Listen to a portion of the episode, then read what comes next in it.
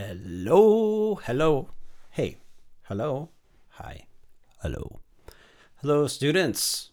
Management here with day something. I don't know anymore. Day something of this shutdown inspired podcast, Corona Corona. I have I have lost count, and maybe that's a good thing, or uh, maybe that is a sign of impending or already arrived insanity. Not sure. I will keep you posted. Today's broadcast underwritten and brought to you by all podcasting and music and voice microphones. Microphones, the object of the management's lust online, products about which he watches many, many, many, too many hours of YouTube comparison videos, hours that could have been spent on something perhaps more edifying, like, I don't know, uh, just about anything else.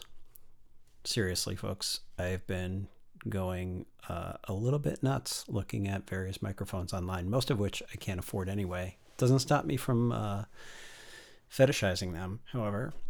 Uh, anyway, I have compassion for myself. Quarantine is testing us all, and in uh, this respect, my personal test is to see if I can use time more wisely than someone with an unnatural affection for audio visual equipment.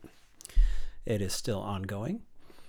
I apologize to you, dear listeners, for my lengthy hiatus. No excuse here at Management Headquarters, Home School Edition Remote Learning Command Center. Just as John Lennon said, life is what happens to you when you're busy making other plans, which I suppose is what's been going on with me. He also said, you don't need a sword to cut through flowers, which is something I think of often. And uh, I, he was also in an extremely successful music band, which I think most of you are aware of. This is John Lennon, not V.I. Lenin. Uh, that's another uh, famous figure from another time with a different background. Uh, I'm going to keep today short in order to keep myself from procrastinating longer. I have no extended thematic rant for you today. Instead, I thought I'd let some others do the talking. So, here are some words for some of my favorite writers. We're going to uh, read a little bit from two of my favorites today. Uh, one, first from the great Denis Johnson. Uh, my students in AP Lit will remember we read uh, from a Berkeley notebook by Denis Johnson. He's a, a great poet, playwright, short story writer and novelist. And I'm going to read a poem by him called Now, which I think hmm, I think it appears in a collection called The Veil. Or it might be Incognito Lounge. I am not sure. You can look it up. You know, you can you can look it up. Okay, this is Now by Denis Johnson. Whatever the foghorns are the voices of feels terrible tonight. Just terrible.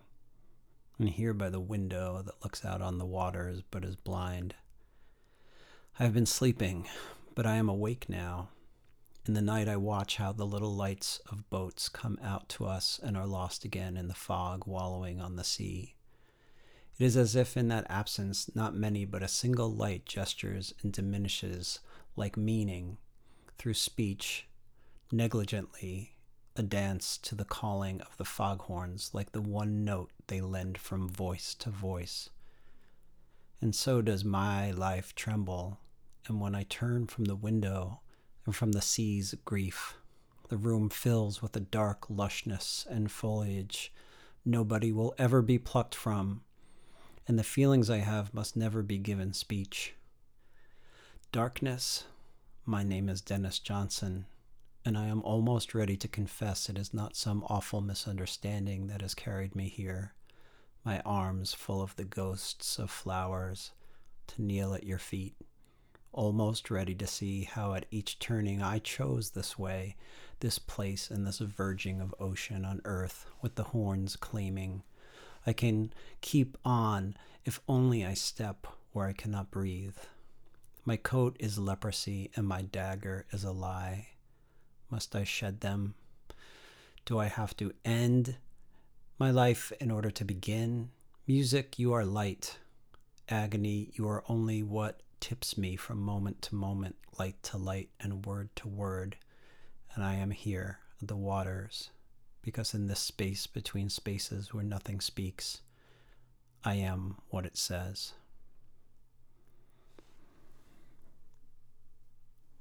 I encourage you to look at this. Uh, perhaps I'll put a link to this poem um, for those of you that are interested. Uh, part of what I love about Denis Johnson is his poems seem, well, they are quite, quite dark.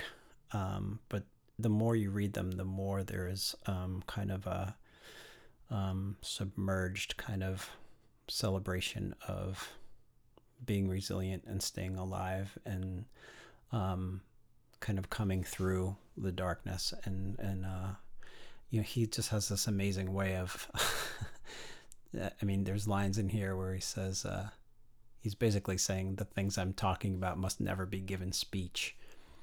You know the irony of that that he's saying it. Um, I've never seen a poet address darkness and use his own name darkness. My name is Denis Johnson. That's that line just kills me. Um, so that's a poem I turn to from now, uh, from from time to time. Uh, that on the surface seems um, almost uh, depressed, um, but uh, you know, all of this to me reads as a metaphor for just someone who feels lost, but is also um, recognizing that they're bigger uh, than themselves, that they're part of everything. And uh, that leads me to my second poem today. I thought we would uh, read something from somebody who does that better than anybody, which is uh, who is Walt Whitman. And this is from Leaves of Grass. This was actually uh, in uh, I think last week's Sunday Times, New York Times. somebody's doing a graphic novel of Leaves of Grass, and here's some. These are just some lines from the epic Leaves of Grass, which is very long. Mm, but uh, these kind of go hand in hand with what I was just talking about in terms of paying attention and, and being part of things. Advance notice I am going to mangle some French in here, but I'll explain later. From uh, Leaves of Grass. I believe a leaf of grass is no less than the journey work of the stars, and the pismire is equally perfect and a grain of sand, and the egg of the wren.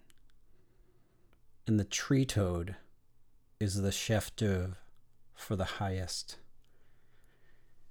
And the running blackberry would adorn the parlors of heaven. And the narrowest hinge in my hand puts to scorn all machinery.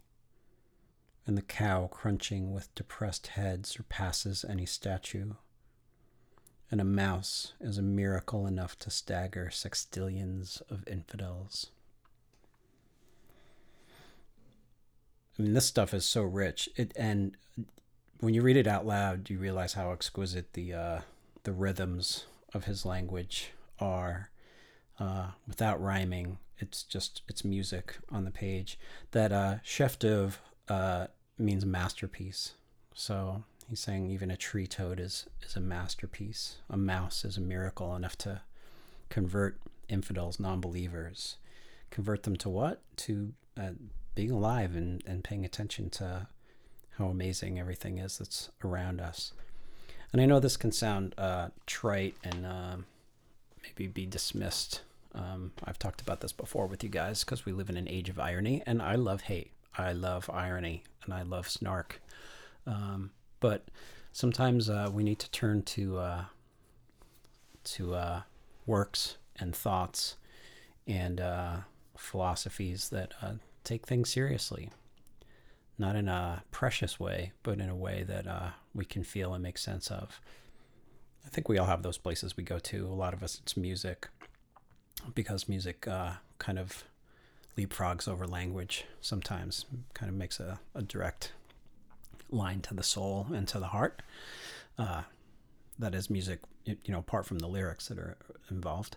Um, anyway, that's about what I have for you guys today. I'll try to put some links in here for you guys to uh, to to read more, and um, I hope that was uh, time well spent for you. Certainly better than looking at the difference between the Rode NT1 microphone versus the Shure M58, which I might have to go look at a little bit after this. Okay, I, dig- I digress. Reporting from the South Bay, still coronavirus free. This is the management signing off on day something of the shutdown, Monday, May 11th. Onward.